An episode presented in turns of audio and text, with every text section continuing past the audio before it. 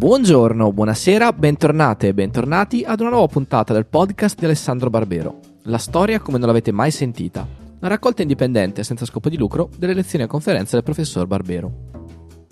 Oggi ascoltiamo la presentazione del libro del professore Inventare i libri, che racconta la storia dei fratelli giunti, organizzata dall'Associazione Cultura e Sviluppo di Alessandria e registrata nel giugno 2022.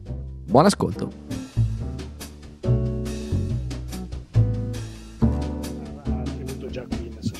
Dicevamo lo spunto per invitarlo è stato questo libro, Inventare i libri, l'avventura di Filippo e Luca Antonio Giunti, pionieri dell'editoria moderna.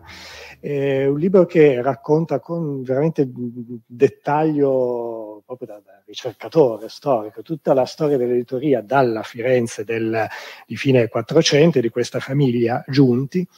Eh, la storia dell'editoria dei libri come abbiamo poi incominciato a vederli eh, dal, dall'epoca fino a, come li vediamo oggi e eh, la storia di questa famiglia della elevazione sociale della, di, questi fratelli che erano appartenenti a una famiglia di pannaiuoli ma poi sono diventati editori, librai e si ritrova un po' tutti, mh, tutti i termini, i ruoli dell'editoria moderna. Insomma, noi che eh, facciamo spesso presentazioni di libri, quindi abbiamo a che fare con le case editrici, eh, abbiamo a che fare con eh, gli addetti stampa, addetti all'ufficio eventi, all'ufficio manifestazione. C'era già qualcuno che si occupava in parte di, di divulgare, di promozione dei, dei libri. Poi gli editor eh, quando non si ha un contatto diretto come abbiamo con lei, spesso si passa dall'editor del, dell'autore da contattare, eh, il tipografo, eh, il libraio, insomma tutti questi ruoli, queste professioni dell'editoria.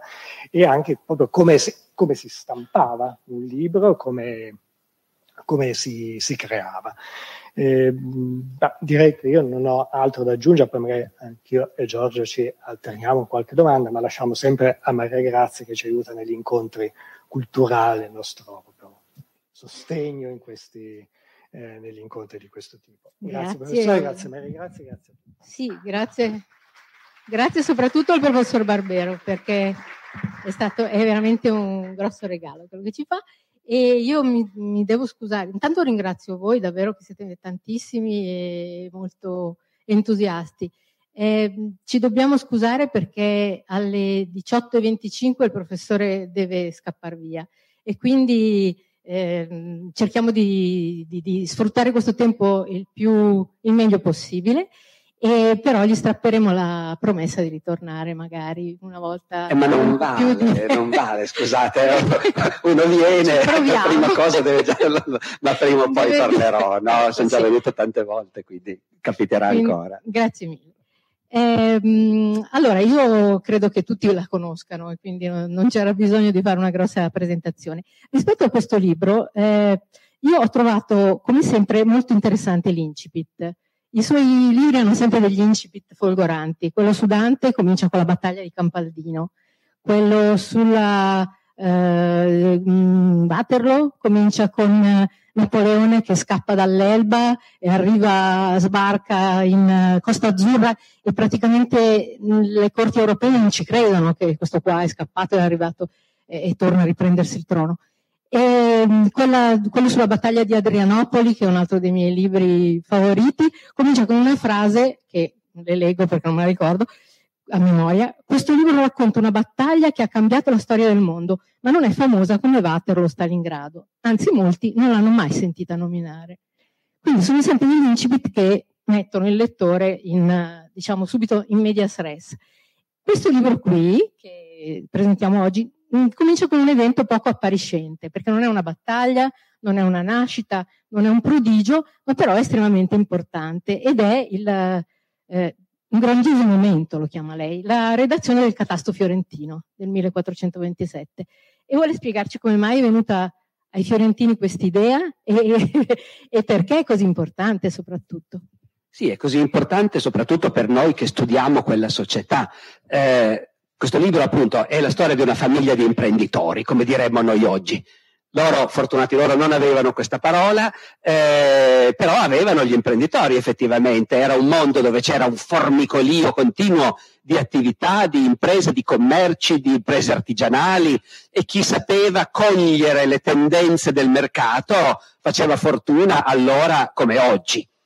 E questa è la storia appunto di come due fratelli a un certo punto hanno deciso di imbarcarsi in questo nuovo campo di attività che era appunto la stampa dei libri, eh, e ovviamente per fare la storia di, qualun- di qualunque cosa, la domanda principale è ma quali sono le fonti di informazione che abbiamo?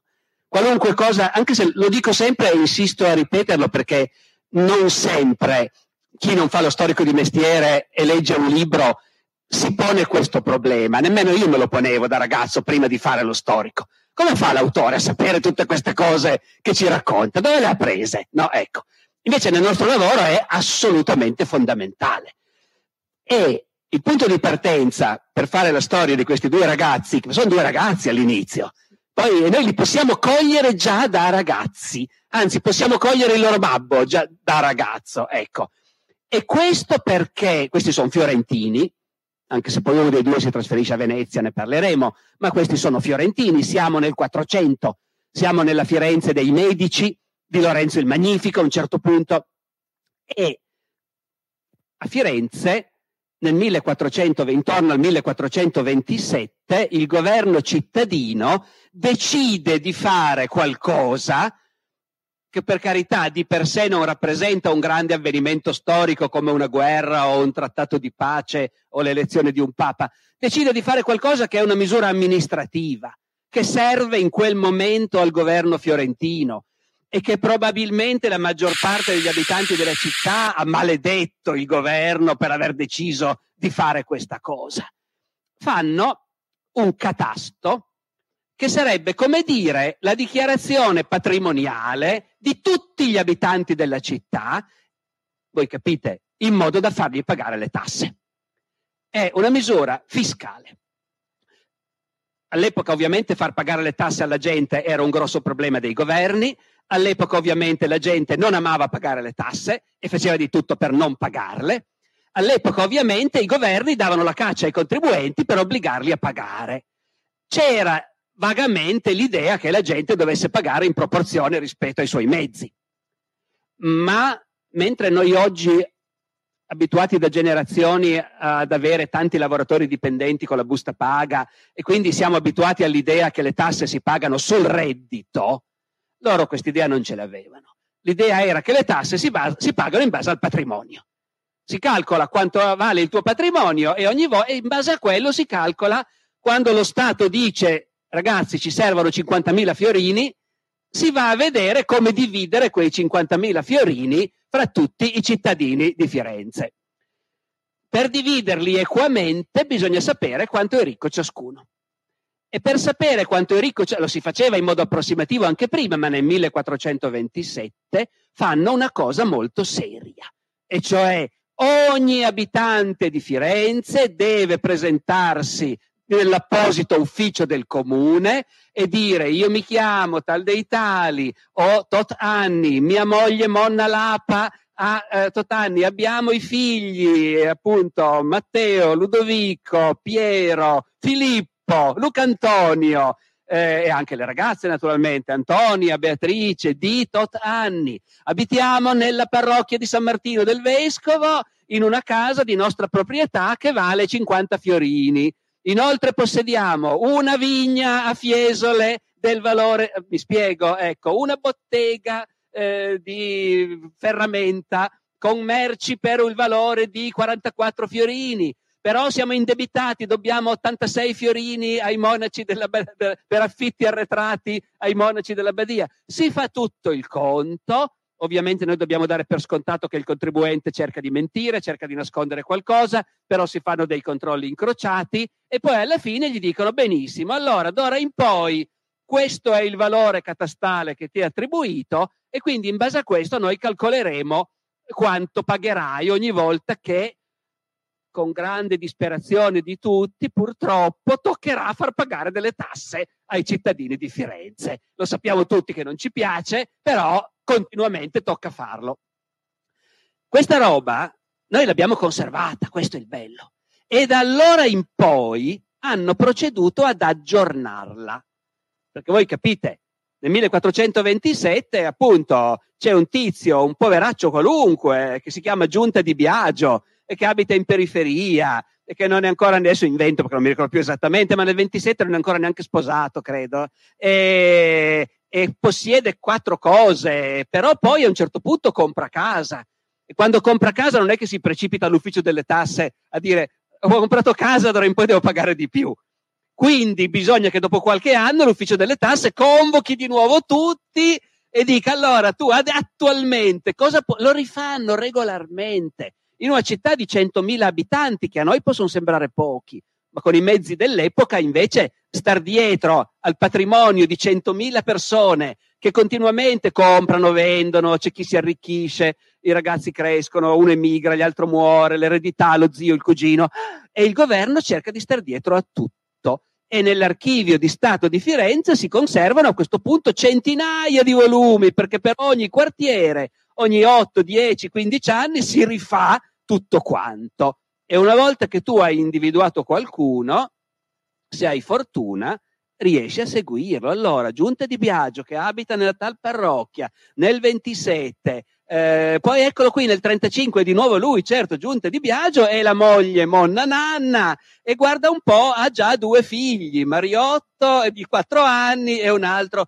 Poi dieci anni dopo, guarda, adesso ne ha sei di figli. È spuntato anche un ragazzino che si chiama Filippo e un altro che si chiama Luca Antonio. Guarda un po'. Io questi li conosco perché so che fra 50 anni questi due saranno grandi imprenditori della stampa. Luca Antonio sarà emigrato a Venezia, però per intanto stanno lì. E poi, e poi il papà compra casa. E a un certo punto il papà dice: Sì, abbiamo anche una botteguccia di panni dove vendiamo qualcosa, le scorte valgono quello, però abbiamo anche dei debiti perché per comprare i panni ci siamo indebitati.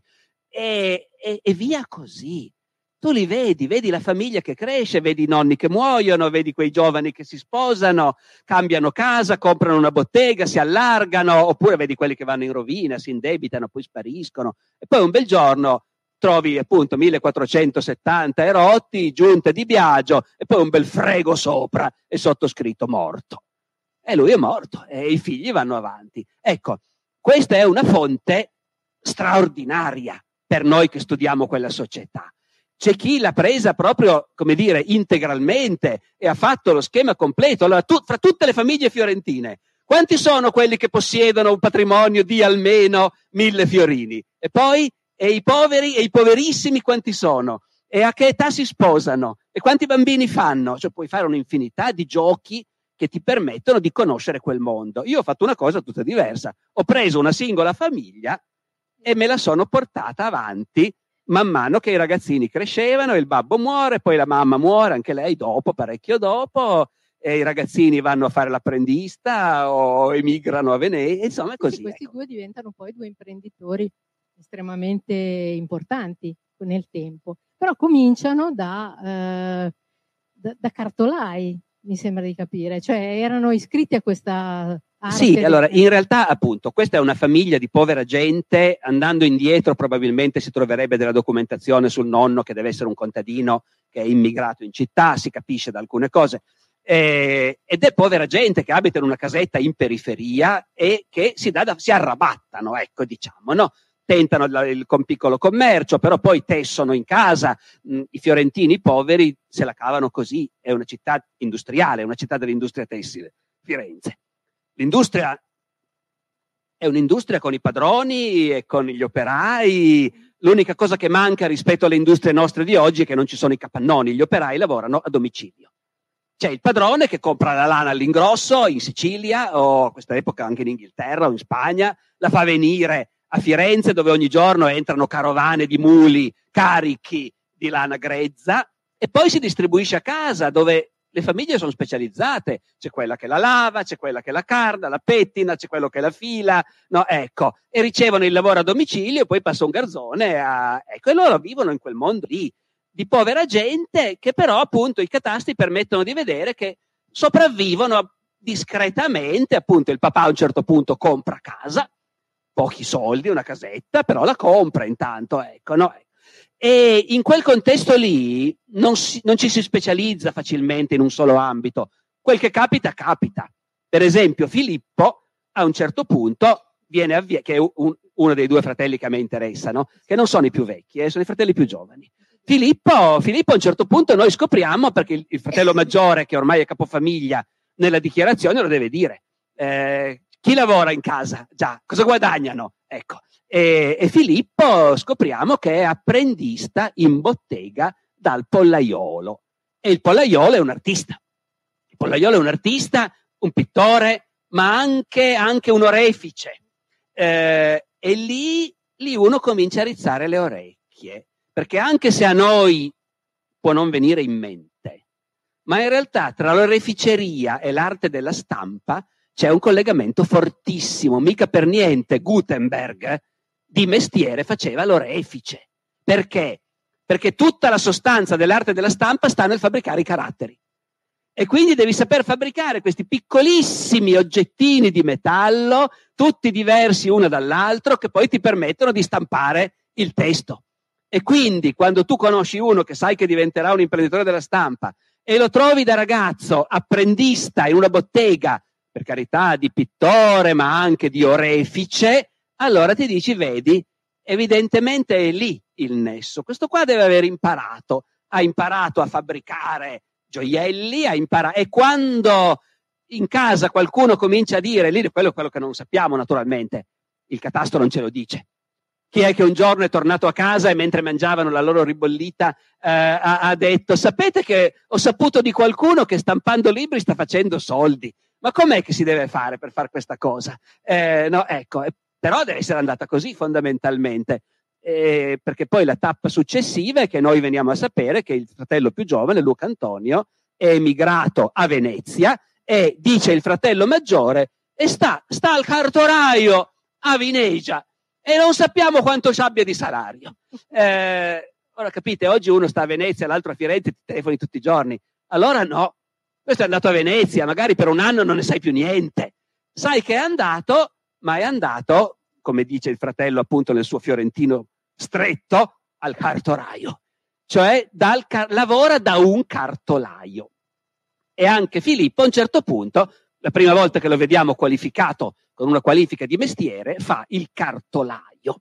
Ora, cosa vuol dire il cartolaio?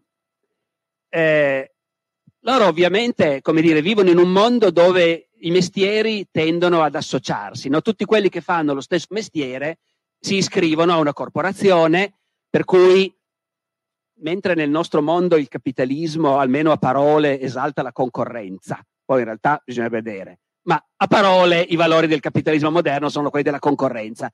Per loro è tutto il contrario. Per loro, se vogliamo vivere bene, bisogna che tutti noi che ci occupiamo di questa cosa siamo tutti associati e tutti d'accordo. Tutti gli imprenditori, della, gli industriali della lana, tutti associati. E tutti insieme decidiamo quanto paghiamo i nostri operai, non che uno ti frega gli operai pagandoli di più, no, ecco. E allora ci sono associazioni per tutti i rami dell'attività economica e dentro una corporazione più grande, che è quella dei medici, la racconto, ma sì, anche Dante era iscritto a quella, a quella corporazione lì. Perché?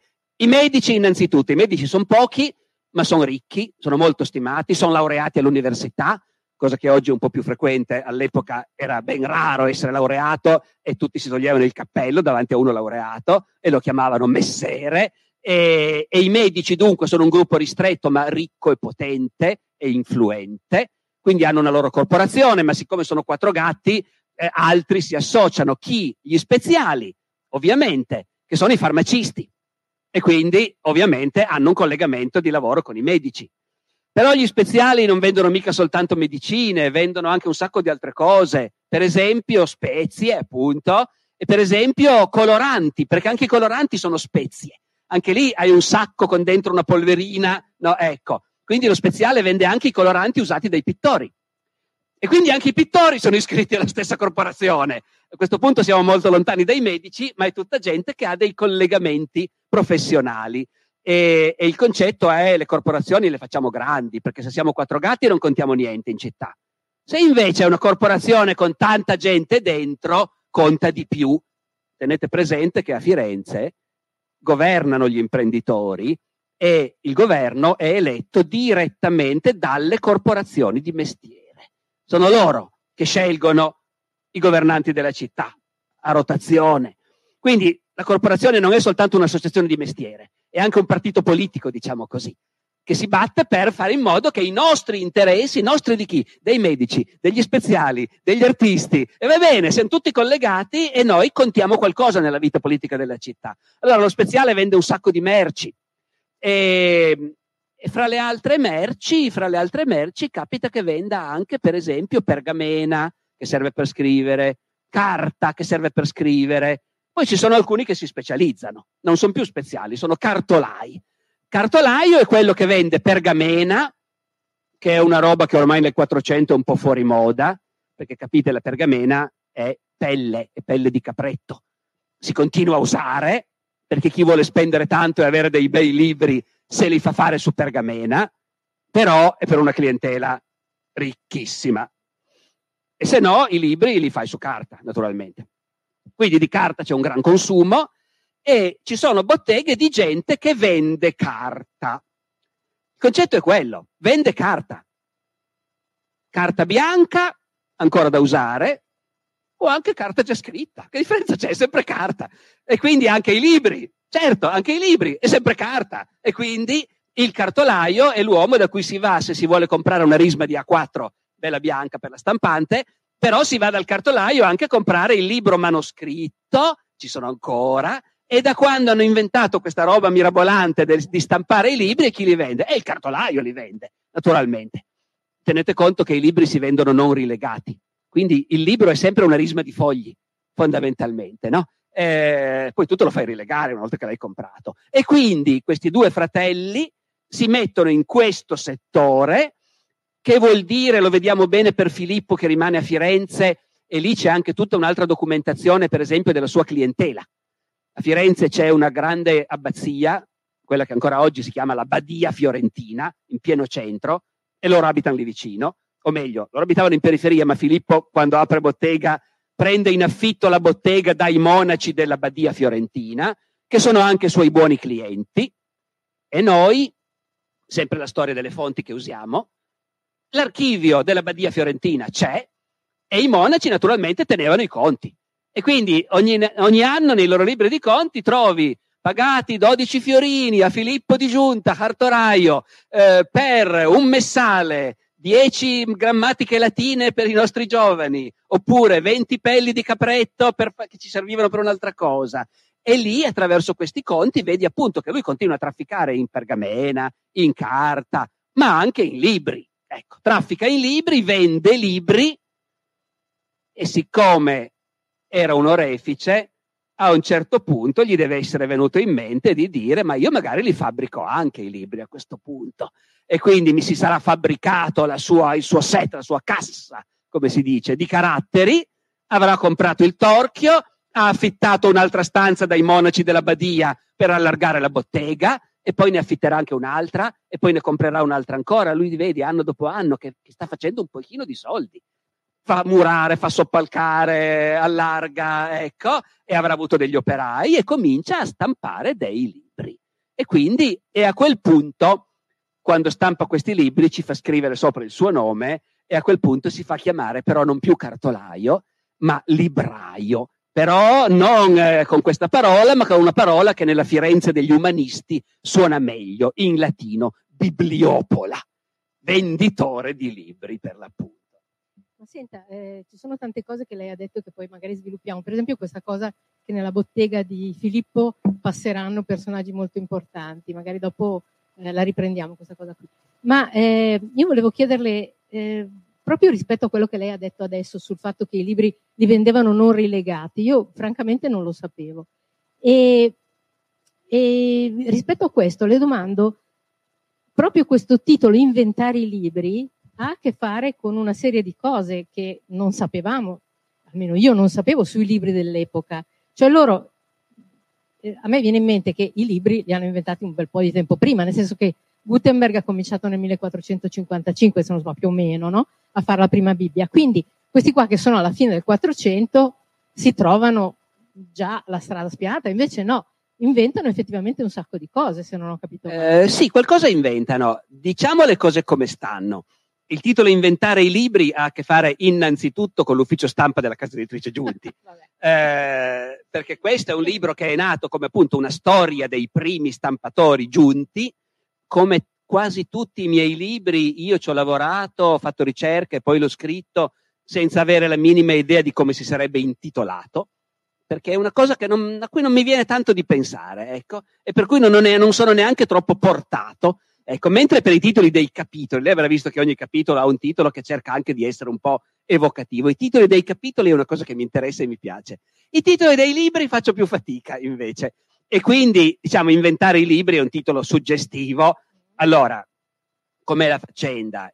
Non è fu- del tutto fuorviante. Eh? Eh, il libro, come lo intendiamo noi, è stato inventato nella tarda antichità, naturalmente. Eh, perché gli antichi invece le cose che scrivevano e leggevano le facevano su rotoli di papiro che poi uno conservava arrotolati. Quindi una biblioteca era una serie di scaffali con su tanti rotoli e quando tu volevi leggere un libro andavi a cercare il tuo rotolo e lo srotolavi. Eh, per, per secoli e per millenni non è venuto in mente nient'altro a nessuno. Non doveva essere il massimo della praticità, del genere e a che pagina era quella cosa che mi serve? Niente, non c'è la pagina. Il rotolo va avanti, ecco. Ehm, però loro questo avevano, avevano il papiro che si presta bene a cucire dei fogli uno all'altro, poi a rotolarli. Nella, e quindi leggere un libro significava appunto svolgere progressivamente questo rotolo. Nella tarda antichità a me che sono un medievista piacerebbe dire nel Medioevo, è un'invenzione medievale. In realtà cominciano già nella tarda antichità, ecco. Ma la tarda antichità è l'anticamera del Medioevo. Nella tarda antichità inventano invece il codice, diciamo così. Cioè il libro come lo concepiamo noi, con la sua copertina, il suo dorso e le sue pagine che puoi numerare e che sfogli una dopo l'altra. Ecco. Come a volte mi capita di dire a lezione, eh, il mondo andando verso il Medioevo si avvicina di più al nostro. C'è una serie di gesti che un uomo dell'antichità non avrebbe mai, che non sapeva, non conosceva e che invece un uomo del Medioevo conosceva e fra questi, oltre a mettersi un paio di occhiali sul naso, fine del Medioevo, diciamo, eh, allacciarsi, un, abbottonarsi la camicia, anche lì fine del Medioevo, ma già molto prima grattugiare il parmigiano sui maccheroni, supponiamo, eh, e anche, anche sfogliare un libro. Ecco, Giulio Cesare non ha mai sfogliato un libro, Uno, Dante sì, invece. Ecco. Quindi il libro come tale esiste. Il libro stampato ovviamente è un immenso progresso per quanto riguarda il prezzo dei libri, l'accessibilità dei libri, perché finché il libro è scritto a mano, eh, voi capite, eh, ci vogliono tre mesi di un impiegato specializzato per produrre un libro e glieli devi anche pagare, quei tre mesi finiscono nel prezzo del libro e quindi il libro costa 2000 euro ed è difficile fare diversamente. Una volta che il libro è stampato, il libro stampato può anche costare soltanto 50 euro, effettivamente. Quindi c'è una differenza abissale e laddove prima di un libro si faceva una copia quando qualcuno ne aveva bisogno e quindi eh, Dante lo dice a un certo punto, io mi sono messo a cercare il libro di Boezio, la consolazione della filosofia, che nessuno conosceva nel mio ambiente. Poi non ci dice come è andata a finire, ma quello che è chiaro è che a un certo punto ha trovato qualcuno che ce l'aveva e gli ha scritto, me ne fai fare una copia, pago io. E tre mesi dopo o sei mesi dopo gli è arrivata la copia. Lui ha tirato fuori le sue migliaia di euro e aveva finalmente il suo libro. Invece con la stampa lo stampatore in pochi giorni te ne tira mille esemplari. Letture normali fine 400 sono quelle, mille, duemila volte esemplari di un libro. Eh. Quindi la differenza è immensa. Ma l'oggetto di per sé non è poi così diverso. Eh. Eh, all'inizio non è diverso per niente, perché Gutenberg ovviamente cos'è che vuole fare? Ci sono i libri, i libri come ci sono vanno benissimo, l'unico problema è che vogliamo farne di più a minor prezzo, e quindi Gutenberg stampa una Bibbia che a vederla, se uno non lo sa, sembra scritta a mano, perché è quello che vogliono fare. Loro quello hanno. Una delle invenzioni delle generazioni successive e che invece non è necessario per forza di cose continuare a stampare con caratteri uguali a quelli che usavamo per scrivere a mano, no?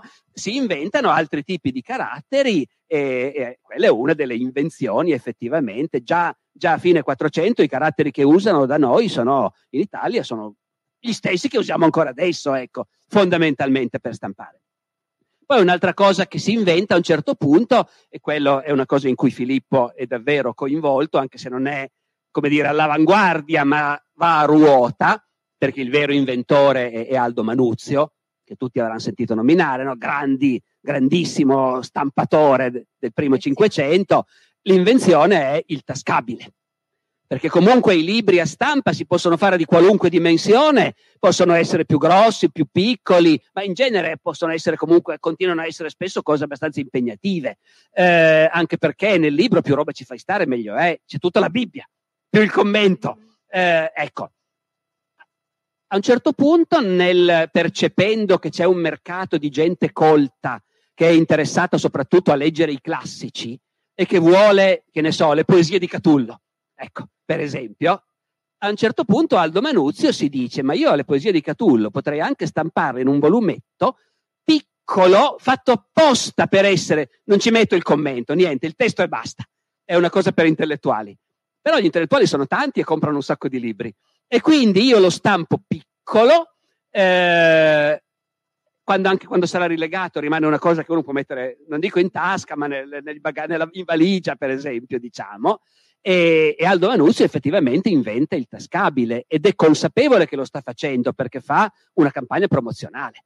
Cioè lui scrive ai principi, eh, scrive ai generali famosi dicendo libro, i miei libri uno se li può portare anche in guerra, eh, li fai stare nella sacca da viaggio eh, e lo promuove proprio come un libro più facile da trasportare. Eh, a Venezia Manuzio fa questo. A Firenze Filippo appena viene a sapere di questa cosa, dice: Ma lo faccio anch'io, perché non lo devo fare anch'io? Eh, e quindi fa concor- non l'ha inventato lui, ecco, però sta dentro a questo mondo dove si stanno rapidamente appunto elaborando nuove, nuove idee. Ecco, ma per esempio, eh, mettiamo che abbia pubblicato le bucoliche di Virgilio, eh, Aldo Manuzio oppure Filippo, non lo so, uno dei due. Quante ne, ne avrebbe potuto vendere? Un migliaio, come dice lei? Ah, sì, sì, sì, certo, le vendevano, le vendevano. Ora, eh, naturalmente il commercio dei libri, allora come oggi, era anche questione di azzeccare il titolo giusto. Perché allora come oggi, se ti trovavi il magazzino pieno di copie invendute, ora loro non erano frenetici come gli editori di oggi, perché per l'editore di oggi le copie invendute in magazzino sono davvero un costo spaventoso, quindi si tende a stampare poco e quando hai sbagliato un titolo e non lo vendi e, e, i librai dopo un po' te lo rimandano perché anche il libraio non ha posto in libreria e allora quello per una casa editrice può essere un problema anche grosso. Loro non erano così frenetici nel senso che sappiamo che i librai in bottega si tenevano la roba anche per anni e anni, però alla lunga avere le copie invendute era un costo anche per loro, anche perché, eh, sai, poi quando, quando dovevi fare i conti, per esempio Filippo e Luca Antonio a un certo punto si dividono no, prima andava, l'azienda era unica, anche se uno stava a Firenze e l'altro a Venezia, poi si dividono. E quando ti dividi calcoli quanto spetta ciascuno del capitale sociale, però anche le copie che hai in magazzino sono capitale sociale, per cui ti dicono a te spettano 3.000 fiorini, certo, ma in pratica corrispondono alla roba che hai in magazzino. Quindi tu sei liquidato. È bella consolazione, perché se li hai in magazzino e non li hai venduti finora. Quindi anche loro devono stare attenti.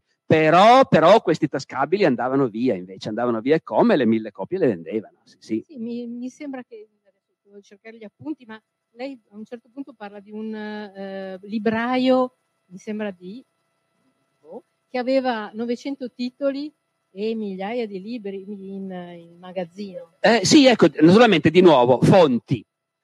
Di, del commercio e dell'industria noi siamo informati soprattutto nel momento in cui ci sono arrivati dei libri dell'azienda perché naturalmente anche loro in azienda tenevano i conti di tutto. Poi era roba che si buttava via a un certo punto, quindi non è che Perugia. ci arrivi così facilmente. Eh, eh, ecco, eh, sì, sì, sì, no, ma ci sono ogni tanto e sono preziosi. Ogni tanto capita che per qualche ragione hanno fatto l'inventario, magari è morto il libraio bisogna dividere l'eredità tra i figli eh, e pagare i debiti. E allora chiaramente arriva una commissione che conta tutto quello che c'è in bottega e a quanto, quanto, a che somma, che valore equivale, no? E allora noi in questi casi fortunati possiamo sapere esattamente quanti titoli e quante copie e vediamo che in effetti avevano, c'erano librai che avevano centinaia se non migliaia di titoli, sì, sì, sì, sì, in latino, in italiano, se siamo all'estero in Spagna in spagnolo e in latino, in Francia in francese e in latino e sempre anche qualcosa in italiano perché comunque è ancora un'epoca in cui la cultura italiana ha ancora una statura internazionale ed è presente dappertutto e le persone colte l'italiano lo sanno, durerà per, ancora per tutto il Cinquecento questa cosa che le persone colte sanno, si arrangiano con l'italiano, fino all'epoca della regina Elisabetta I d'Inghilterra, che l'italiano lo parlava perfettamente. Poi dopo diventerà un po' meno centrale, ecco l'Italia, ma in quest'epoca qui lo è ancora, quindi libri italiani ce ne sono dappertutto, ma soprattutto appunto latini, greci e poi in lingua volgare. E lì appunto puoi vedere eh, in tanti casi anche quante copie di ogni singolo titolo. Quindi in effetti possiamo dire che i librai accumulavano e avevano vasti magazzini e non si disperavano troppo. Però invece abbiamo anche notizia magari di gente che credeva di fare una speculazione con un titolo preciso, che ci ha investito un sacco di soldi. A un certo punto c'è un cardinale, non mi ricordo più come si chiama, che in questo ambiente di umanisti fa pubblicare qualche testo antico eh, poco conosciuto, eh, che però per gli umanisti dovrebbe essere molto interessante, però il cardinale mette i soldi, mette i soldi e si stampa. E il cardinale, però, che non è un uomo d'affari, è partito alla grande, ci ha messo un sacco di soldi, ha fatto pubblicare quest'opera di un misteriosissimo autore greco antico in volumoni giganteschi eh, e ne ha fatte stampare tante copie e i librai ne hanno preso un po' di copie. Poi però dopo qualche anno cominciano a scrivere guarda che qui non si vende niente, questa roba non si vende, e gli dico, c'è il suo segretario che tiene la corrispondenza con i librai, che gli dicono se volete realizzare qualcosa forse le possiamo vendere a metà prezzo, però, però ci perdete. E allora a quel punto il cardinale contatta una serie di monasteri dicendo ci sarebbe da comprare quest'opera che ho fatto stampare io eh, e qualche copia va via in questo modo, però poi alla fine gliene rimangono centinaia di esemplari invenduti, se ricordo bene, per decenni e decenni.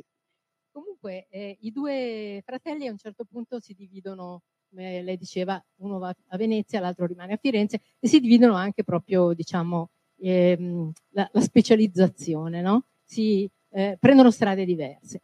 Ehm, però prima di vedere come, come se la cavano, volevo un attimo ancora mh, mm, chiederle questa cosa qui, perché eh, uno dei due, soprattutto eh, Filippo, eh, eh oltre ai libri in, ehm, sui classici, eh, stampa anche libri, diciamo, meno, ehm, come dire, meno costosi per, eh, non so, per il clero, per esempio, o libri di preghiere, anche devozionali, magari non per il clero, ma per persone normali. Quindi mi sono fatta l'idea che a Firenze, una città come diceva lei di 100.000 abitanti, ma un centro culturale molto grosso, non, non, era poca la gente che sapeva leggere. C'erano anche delle scuole, mi sembra che lei in Dante racconta che c'erano delle scuole per i bambini, eh, diciamo, abbastanza diffuse, quindi la gente che sapeva leggere non era poca e, e, gli serviva anche per lavoro saper leggere. Sì, ma questo proprio perché eh, siamo di fronte a città che per qualche secolo sono state i centri commerciali e finanziari di tutta l'Europa, i centri propulsori di tutta l'economia europea. Firenze a fine 400 è già un po' in declino, anzi è già nettamente in declino, eh, lo si vede. Eh, Firenze brilla ancora a inizio 500, all'epoca di Machiavelli, però poi con la fine della Repubblica, con l'avvento del Granducato dei Medici, Firenze smette di essere una grande città europea, eh, ha un declino nettissimo. Venezia regge più a lungo, però niente di paragonabile a quello che erano queste città invece nel, nel 200, nel 300 e ancora nel 400, quando sono Firenze o Venezia è come dire oggi Londra o New York, ecco, rispetto all'insieme del mondo cristiano europeo in cui loro sono inseriti. E, e questo significa che certamente vuol dire che la maggior parte della gente è impegnata negli affari, a tutti i livelli naturalmente, e, e in quel mondo saper leggere e scrivere serve proprio per, per l'azienda. Ecco. Quello che racconta il cronista Giovanni Villani un po' dopo l'epoca di Dante, negli anni 30-40 del 300, è appunto che a Firenze i bambini vanno più o meno tutti a scuola. Eh, perché, come dire, cosa vanno a imparare? A leggere e scrivere e, e a far di conto e basta naturalmente. Poi i figli dei ricchi vanno al liceo, imparano il latino, eh, magari anche il greco, eh, ma i, quello che serve, tutti sanno, ecco, che se vuoi avere qualche speranza di miglioramento nella vita, saper leggere e scrivere serve. Perfino le bambine mandano a scuola a Firenze, dice, ci sono le cifre proprio. Le bambine un po' meno, ecco, i maschietti quasi tutti, effettivamente, sembrerebbe.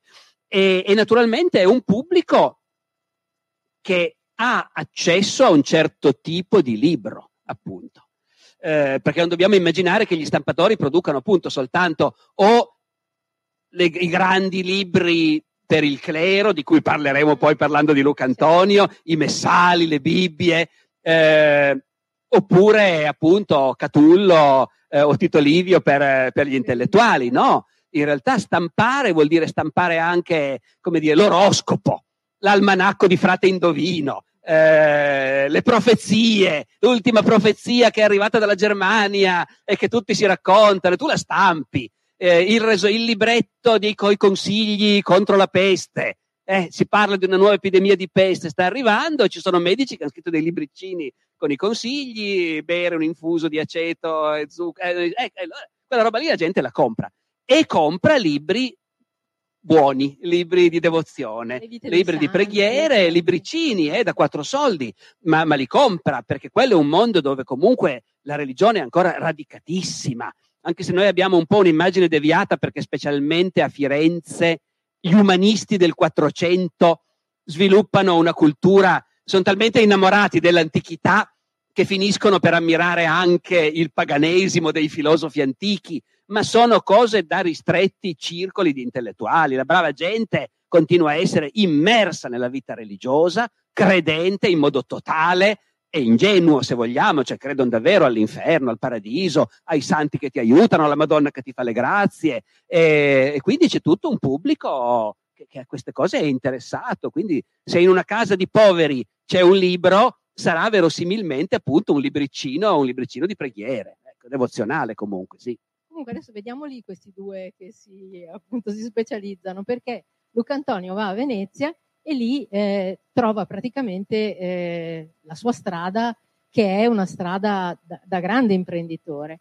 Comincia a pubblicare dei libri importanti, costosi. Vuole andare avanti? Lei? Certo, sì, sì, no, perché appunto i due fratelli, ecco, si, divido, uh, si sono divisi fisicamente appunto già da giovanissimi, perché sappiamo che appunto Luca Antonio va a, a Venezia e per quello che ne sanno i fratelli va a bottega, a servizio da un cartolaio. Poi in qualche documento veneziano lo vediamo invece già indicato anche lui come venditore di libri, come libraio. A un certo punto c'è un tribunale veneziano che deve valutare il costo di certi libri perché c'era uno che aveva dato dei libri da vendere eh, a un altro e quell'altro non li ha venduti, adesso li deve restituire, ma non sono più d'accordo su quanto valevano questi libri. Fan, fanno causa naturalmente e il tribunale nomina una commissione di librai per andare a vedere questi libri e valutare quanto possono valere. E in questa commissione di librai c'è il nostro Luca Antonio Fiorentino, Ser Luca Antonio da Firenze, appunto, che è lui. Eh, però mh, dal punto di vista imprenditoriale sono ancora uniti, eh? cioè l'azienda è ancora una sola.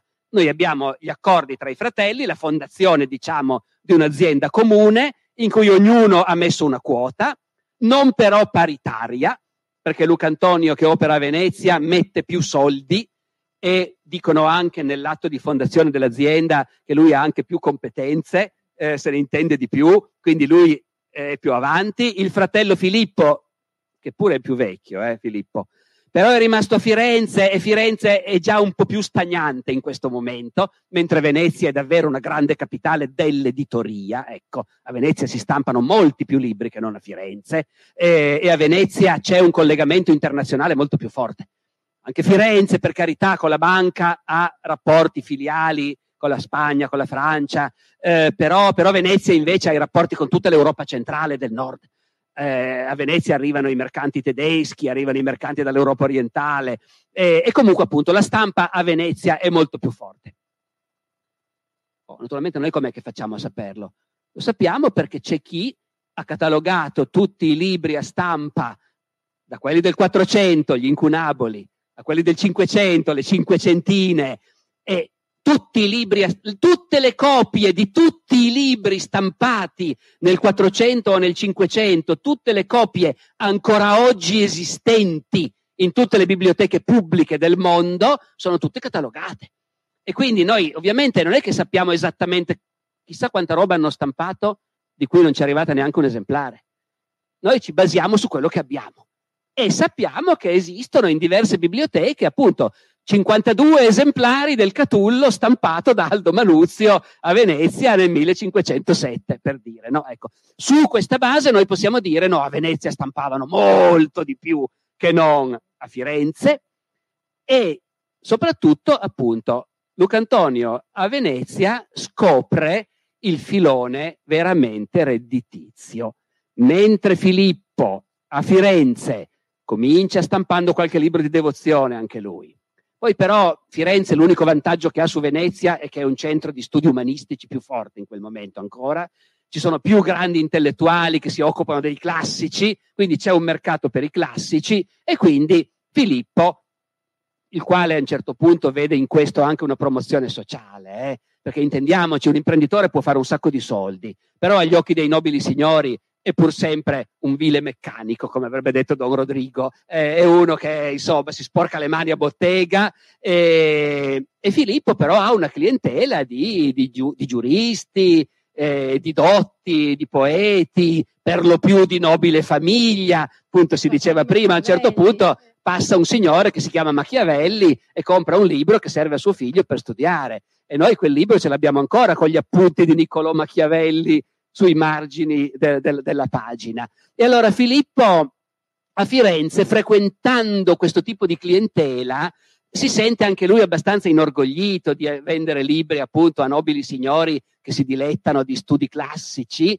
e, e comincia anche a interessarsi a quello che pubblica, a scrivere delle prefazioni, ad assumere degli umanisti quelli poveri, non quelli di grande famiglia, ma quelli poveri, per fargli fare appunto il commento o la prefazione eh, e dedica questi libri che stampa, si usava, eh, tu stampi un libro e ci metti una bella dedica all'arcivescovo di Firenze, al cardinale de Medici, al cugino di Lorenzo il Magnifico, dicendo questo piccolo dono umilissimo da parte mia, la vostra grandezza, e quello un regalo te lo fa a quel punto naturalmente, no? E poi diffonde. E, e, con tutto questo, appunto, Filippo si mette in testa abbastanza di poter essere anche lui, non dico un intellettuale, però uno che frequenta quegli ambienti, la gente viene nella sua bottega, ci sono gli umanisti che discutono, lui è lì dietro il banco, ma gli altri sono lì che discutono, offre da bere. E, insomma, alleva un figlio, Bernardo, che vivrà in mezzo a questo ambiente e che sarà davvero, avrà un certo gusto e poi noi leggiamo anche le lettere private di questi umanisti, i quali dicono quell'asino di Filippo che non capisce niente, ecco, e vabbè, però lui si illude un po'. Ma effettivamente, specialmente suo figlio Bernardo, ha un ruolo non, non insignificante, ecco, nella riscoperta dei classici in quell'epoca. Però soldi se ne fanno pochini, ecco, si guadagna, ma non tantissimo. Com'è che si fanno i soldi veri? Si fanno i soldi veri una volta che si è capito, che è quello che capisce Luca Antonio a Venezia, che il libro, va bene, è un bel giocattolo per gli intellettuali che vogliono leggere Catullo, benissimo, è una cosa utilissima per la clientela povera che vuole il libretto devozionale, ma il libro con cui fai veramente i soldi è lo strumento di lavoro di cui ha bisogno quella immensa multinazionale che è la Chiesa Cattolica la Chiesa Cattolica, che è un gigant- una gigantesca multinazionale, radicata ovunque, straricca, che impiega un'infinità di persone, perché il clero è numerosissimo e ha un sacco di soldi e ha bisogno di strumenti di lavoro, perché ha bisogno di messali, di antifonari, di vite dei santi, e, e lì c'è da fare i soldi sul serio, perché quando l'arcivescovo di qualche città tedesca decide di far fare una nuova edizione del Messale per la sua diocesi e ordina 200 copie e le vuole belle, magari 10 esemplari su pergamena, costosissimi, gli altri su carta, però belli e, e, paga, paga in fiorini d'oro contanti e, e allora va a Venezia a cercare chi glieli fa e trova Luca Antonio Giunti che è specializzato in queste cose. E lui quindi lui fa, fa i messali, fa gli antifonari, fa i libri di canti religiosi, tutta roba che gli viene pagata profumatamente dal clero che ha bisogno di questi strumenti di lavoro, ma ovviamente è anche una forma di ostentazione. Cioè noi, noi abbiamo, guarda un po' che messali che abbiamo, che graduali, che antifonari, miniati, colorati, ecco, meravigliosi. E quella clientela lì spende senza discutere. E mentre Filippo a Firenze si circonda di umanisti, si dà un po' di arie, a un certo punto si inventa anche uno stemma, come se la sua famiglia avesse uno stemma, lui se lo inventa però. E Bernardo, suo figlio, cresce davvero in mezzo a questi umanisti e diventa una persona di una certa cultura, di una certa notorietà, ecco, ma soldi. Sì, un po' sì, un po' sì, sì, sì, per carità, vivono bene, ecco, ma quello che diventa straricco è Luca Antonio a Venezia stampando messali. Stampando questi libri, diciamo, per la Chiesa, insomma. Ecco, eh, a Venezia però lui eh, si trova ad avere la concorrenza di Aldo Manuzio, o perlomeno non, non tanto nel senso che occupandosi di questo genere di cose eh, diciamo che riesce a dribblare la concorrenza di Aldo Manuzio che si occupava d'altro. Però ehm, all'epoca non esisteva il copyright come ce l'abbiamo adesso, no? Esisteva però una cosa che si chiamava il privilegio, che Aldo Manuzio appunto si era riuscito a far concedere dalla Serenissima. Eh, magari ci racconta un certo, po' questo. No, no, questo è, un, è assolutamente centrale questo tema, perché diciamo il libraio stampa un libro, se stampa le poesie di Catullo senza commento e senza introduzione non deve pagare niente a nessuno, si capisce però magari arriva, arriva, Pietro Bembo e dice io ho appena scritto questo nuovo dialogo sulla volgar lingua, secondo me è un libro che Pietro, Pietro Bembo è un gran signore, eh, e dice io, io, lo farei stampare volentieri a mie spese questo libro, eh, oppure invece arriva uno che dice secondo me il mercato ha voglia di una nuova edizione dei commentari di Giulio Cesare perché non si trova più sul mercato, la facciamo fare? Sì, la facciamo fare con il commento di un qualche umanista che aggiunga valore al libro? Sì, dai, facciamolo. Trovi un umanista squattrinato che per pochi soldi ti fa il commento e poi tu pubblichi il Giulio Cesare col commento di quell'umanista. Magnifico. Pubblichi mille, i tuoi mille esemplari e già il giorno dopo la concorrenza ne compra uno e dice sta vendendo come il pane, stampiamolo anche noi. Nessuno te lo impedisce. Non c'è nessuna legge che regola il copyright. Tu quello che stampi ti devi mettere d'accordo con l'autore, lo paghi, ma poi finisce lì. Chiunque altro può riprenderlo e stamparlo. A meno che, non sono mica scemi neanche loro, si rendono subito conto che il problema è questo. Allora il discorso è, dobbiamo andare dalle autorità, ovviamente ci vogliono amicizie, conoscenze, telefonate, devi conoscere qualcuno di importante, ma il mondo funzionava così, allora pensate un po'. E quindi a quel punto tu puoi ottenere dal governo un bel editto che dice eh, Aldo Manuzio, stampatore in Venezia, eh, sta, sta, per stampare una collana di libri greci con caratteri speciali appost- creati da lui e nell'intero territorio dello Stato veneziano è vietato a chiunque di stampare libri greci facendo concorrenza ad Aldo Manuzio magnifico. Però gli editti del governo veneziano valgono fino a Brescia, già a Milano non sono carta straccia, perché non interessano niente a nessuno a Milano e a Firenze neanche. Quindi in realtà quello che noi vediamo, intuiamo che succede è che Manuzio con queste sue cose un po' di, di soldi li fa, un mercato c'è. Uh, Luca Antonio, se potesse farli lui a Venezia, li farebbe lui a Venezia probabilmente. Ma Aldo Manuzio ha la, la licenza, il privilegio della Serenissima, per cui solo lui li può fare a Venezia, ma a Firenze li può fare chi vuole. E quando noi vediamo Filippo che comincia a farli a Firenze, uno fa due più due, evidentemente, loro eh, sono in contatto con Venezia tramite Luca Antonio e si fanno questo. Poi si può sempre provare, ecco, ogni governo può proibire solo sul suo territorio. Chi c'è che potrebbe fare una proibizione un po' più generale. Il Papa. Problema del Papa è che il Papa decreta una cosa e poi se uno non vuole obbedirgli... Però, però è già una bella cosa avere un decreto del Papa. E Aldo Manuzio effettivamente riesce ad arrivare fino al Papa e a farsi fare un bel privilegio del Papa che dice appunto eh, certo chiunque può stampare Catullo, però, però Aldo Manuzio si è creato dei suoi caratteri che stanno avendo molto successo e nessuno può stampare con caratteri simili ai suoi. Dopo un po' a Firenze i giunta vanno dal governo di Firenze e dicono sì, però questa storia, insomma, qui il governo e, il Papa è fiorentino, perché è un Papa Medici.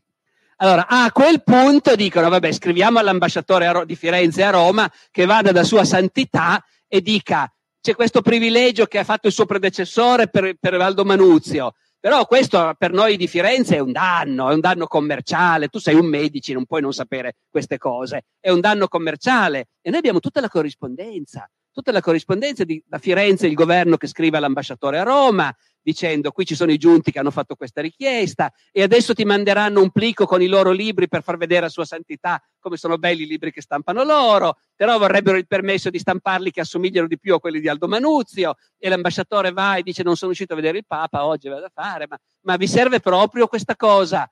E da Firenze dicono sì, ci serve, perché qui abbiamo i giunti che sono degli industriali importanti e che scocciano, quindi ci serve, vai dal Papa. E lui alla fine va dal Papa e gli spiega tutto e il Papa dice ma insomma abbiamo dato a Aldo Manuzio il privilegio, eh, l'esclusiva, mica ce la possiamo rimangiare. Però ecco, quindi proprio con caratteri uguali a quelli di Aldo Manuzio, no, mi spiace, non lo possono fare. Ma se li cambiano un pochino, allora chiuderemo un occhio. Noi abbiamo questa corrispondenza, capite? Il bello del nostro mestiere è che tu leggi le lettere segrete, diciamo, la corrispondenza degli ambasciatori e dei sovrani e vedi nel concreto come si faceva la politica. Adesso che lei ha menzionato il Papa, eh, parlare di libri significa anche parlare di censura. E a questo proposito i papi se ne sono occupati da sempre, almeno eh, fin dall'antichità la Chiesa ha detto la sua, diciamo, sulle cose che venivano eh, diffuse, sulla letteratura che veniva diffusa, soprattutto in termini, diciamo, eh, confessionali, ma anche un po' in generale. Io ho trovato tre bolle a poca distanza, tre bolle papali. La Inter Multiplices di Innocenzo VIII del 1487, eh, che introduceva la, la, censura preventiva, affidandola ai vescovi. E mh, mm, una, un'altra che si chiama così anche quella, mi sono un po' confusa, ma è uguale, si chiama sempre Inter Multiplices di Alessandro VI, di cui parla anche lei nel 1501, e la Intersollicitudines di Leone X nel 1515, dove comincia a, a, riservare agli inquisitori la concessione dell'imprimatur. Quindi la Chiesa si preoccupa di questa diffusione della stampa. Cioè, prima i libri erano una cosa che in qualche modo eh, era, diciamo, apparteneva a un'elite, adesso invece con la stampa e con il fatto che costavano relativamente poco. Poi lei ci dice cosa vuol dire relativamente poco. Questi, I libri arrivano un po' nelle case di chiunque. Mi viene in mente, mi scusi se gliela meno, eh, il, um, lei ha citato in un'intervista un libro che uh, sicuramente a noi è piaciuto tantissimo, noi del, del, della classe, eh, eh, che era eh, il, il, formaggio ai vermi di, di, di Ginsburg dove c'è questo mugnaio che ha la sua piccola biblioteca e quindi eh, sicuramente non era un personaggio pieno di soldi, però i suoi pochi soldi li riservava anche a comprarsi i libri. Quindi dopo magari ci racconta bene cosa vuol dire che costava un poco. Però torniamo alla censura. Anche lì eh, siamo in un'epoca, quella di Menocchio, in cui la, la Chiesa sta diventando veramente, eh, diciamo, mh, mm, molesta nei confronti dei libri e nei confronti di chi la pensa in modo diverso dalla ortodossia. Sì, la Chiesa reagisce via via che si presentano i problemi nuovi, naturalmente. La Chiesa sempre, ovviamente, si è posta il problema di qual è la verità che noi dobbiamo insegnare e quali sono invece le teorie sbagliate che noi non dobbiamo permettere che circolino, se possibile. No? Ecco, questo è intrinseco al cristianesimo. Il cristianesimo già nei primi secoli eh, deve stabilire una serie di dogmi, eh, e già nei primi secoli c'è la tendenza a dire va bene, una volta che abbiamo stabilito che la verità è questa, chi la pensa diversamente è un eretico e bisogna farlo star zitto. Questo è peraltro inevitabile, perché la Chiesa dei primi secoli eh, vive in mezzo a un popolo cristiano che è profondamente cristiano e che vuole sapere cosa deve credere e se a un certo punto qualcuno comincia a dire ma questa faccenda della Trinità, eh, com'è che funziona esattamente? Cioè Gesù è Dio che si è fatto uomo, ma è diventato uomo e quindi ha smesso di essere Dio, oppure è ancora Dio anche mentre è uomo? Allora, uno va a leggere i Vangeli, non si capisce mica. Qual è la risposta a questa domanda? Bastasse leggere i Vangeli anche per idea. E quindi succede che ovviamente si discute. Nel mondo cristiano, nella Chiesa cristiana si discute enormemente.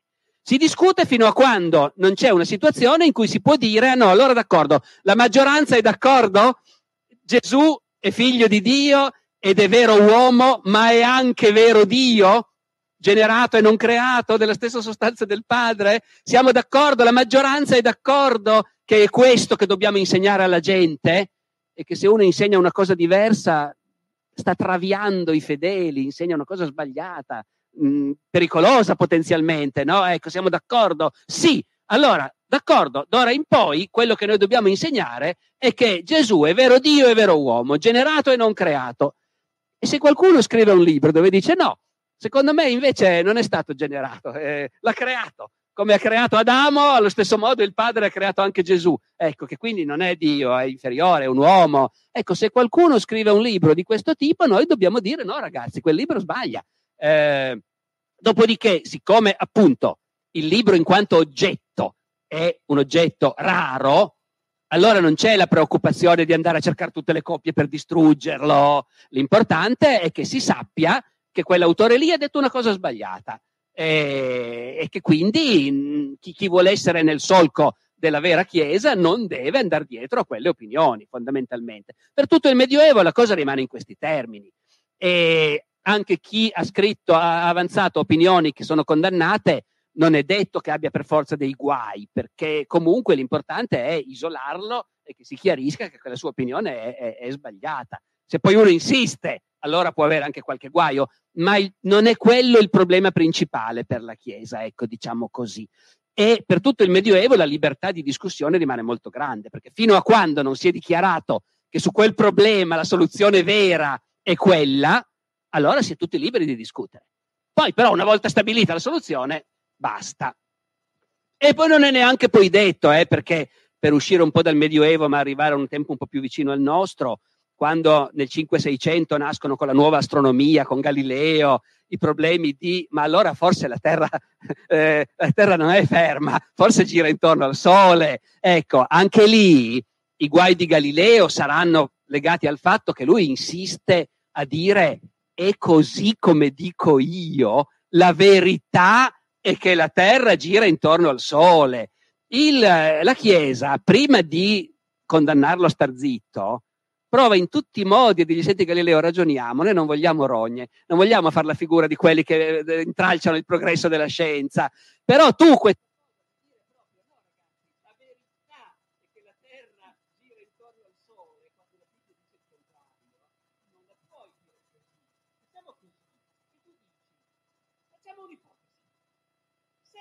caso la Terra girasse intorno al Sole, allora le conseguenze sarebbero queste.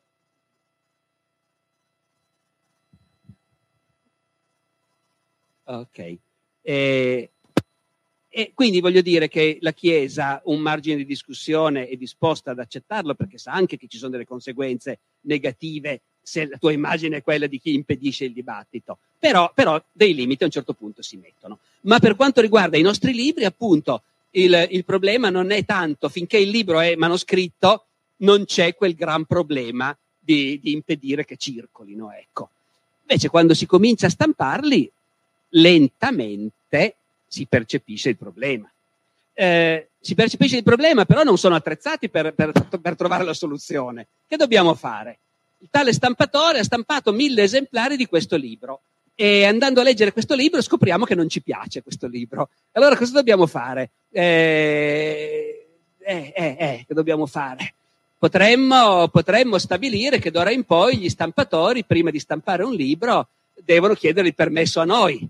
Certo, però hai voglia, hai voglia di stare dietro a tutti. Eh, sono un'infinità di imprese, un'infinità di botteghe. Da un giorno all'altro si stampa un libro. Eh, e dove li trovi gli, gli specialisti? Eh, poi per secoli la Chiesa insisterà su questa cosa dell'imprimatur e cercherà di attrezzarsi e almeno nei paesi cattolici le persone che non vogliono guai andranno a chiedere l'imprimatur e lo stamperanno. Ecco, il vescovo tale ha detto che si può stampare. Ma se uno è disposto a rischiare qualche piccolo guaio, stampa lo stesso.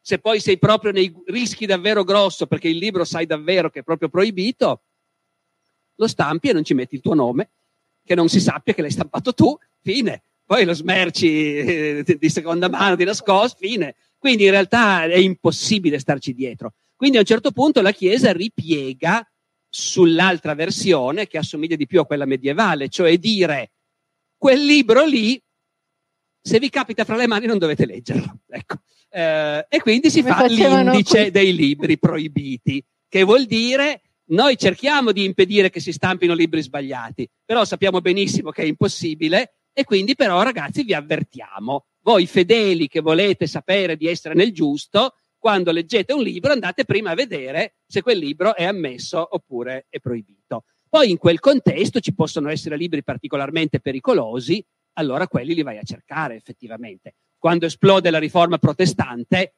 allora è ovvio che in Italia si corrono dei rischi se stampi un libro di Calvino o un libro di Lutero. Eh? Lo devi stampare davvero di nascosto e, magari ci scrivi sopra stampato ad Amsterdam, in realtà l'hanno stampato a Firenze, però eh, e poi lo, fai, lo vendi davvero tramite canali segreti, perché sennò puoi avere anche dei guai grossi. Eh, è più facile che girino dei libri di Lutero o di Calvino, non tanto stampati qua, ma stampati nei paesi protestanti, in italiano, apposta per farli entrare di contrabbando in Italia e allora poi lì quelli che sono interessati al mercato nero, ovviamente, era un po' come ascoltare Radio Londra nella seconda guerra mondiale, no? Lo fanno un po' tutti, però, però di nascosto perché è proibito. Ecco, in quei casi lì la Chiesa può anche decidere, no, sappiamo che sta circolando una nuova edizione di un'opera di Calvino, eh, diamo indicazione all'Inquisizione di cercare le copie e bruciarle. Quello sì. Eh, o altri libri particolar- giudicati particolarmente pericolosi, in epoca di riforma e controriforma, allora lì effettivamente si dice cerchiamoli e bruciamoli. Il più pericoloso di tutti, naturalmente, dopo quelli di Lutero e Calvino, è la Bibbia in volgare. Perché nel Medioevo, voi sapete che la Bibbia è stata scritta originariamente in parte in ebraico, in parte in greco, poi tradotta in latino nel IV secolo e, e circolava normalmente in latino e il clero per tutto il Medioevo la leggeva in latino siccome chiunque avesse studiato sapeva il latino, mm, non si poneva il problema, ma è permesso tradurla in volgare la Bibbia, perché per gran parte del Medioevo chiunque sapesse leggere la sapeva leggere in latino. Dal basso Medioevo in poi, dal XII secolo in poi, eh, invece comincia a esserci gente, appunto quei famosi bambini di Firenze che andavano a scuola per imparare l'ABC, comincia a esserci gente che sa leggere, ma non sa mica tanto il latino, però sa leggere. E siccome sono tutti cristiani e tutti molto interessati alla religione, comincia a esserci gente che dice io mi faccio fare una traduzione in, in francese, io sono un mercante di Lione, mi chiamo Pietro Valdo, sono molto interessato alla religione, anzi vorrei fondare un movimento con un gruppo di amici per andare a parlare delle cose buone della nostra fede cristiana alla brava gente. Eh, noi non abbiamo studiato, però ce lo facciamo tradurre in, latino, in francese il, il, Vangelo e la Bibbia. E gli amici di Valdo a un certo punto vanno a Roma dal Papa. Dice, noi abbiamo fatto questa cosa bellissima, abbiamo fatto tradurre in francese la Bibbia e vorremmo andare in giro a insegnarla. No, in realtà no.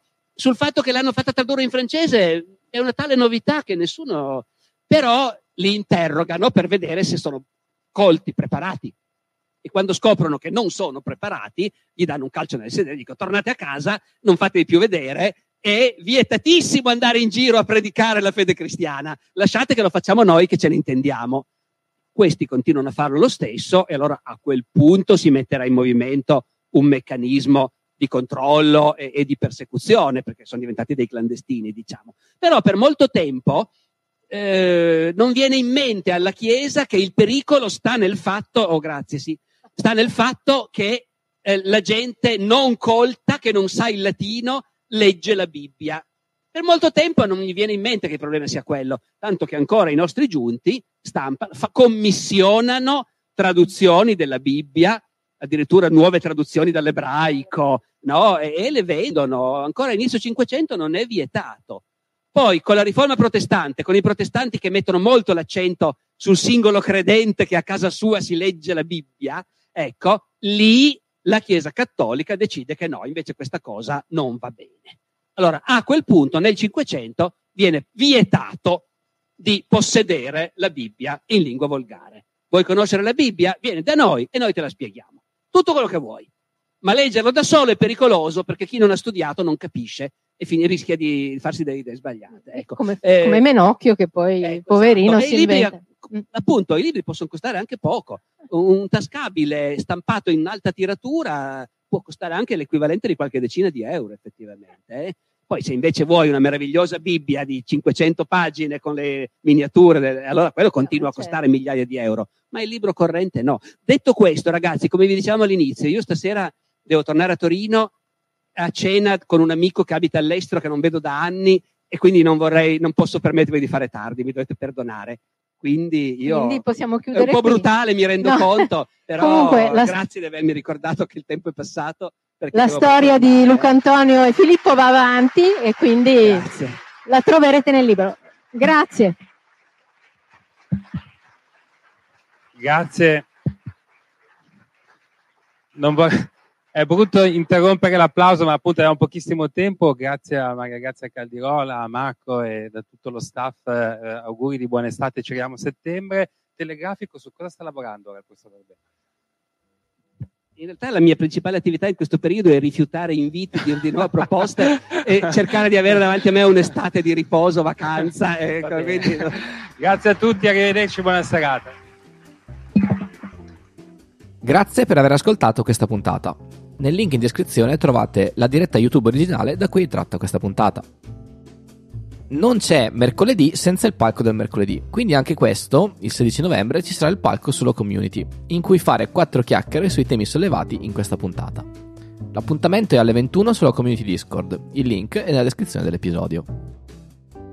La musica è come sempre la bossa antico di Kevin MacLeod in competech.com, pubblicata con licenza Creative Commons CC BY 4.0. Ci sentiamo la settimana prossima con una nuova puntata del podcast di Alessandro Barbero. Ciao!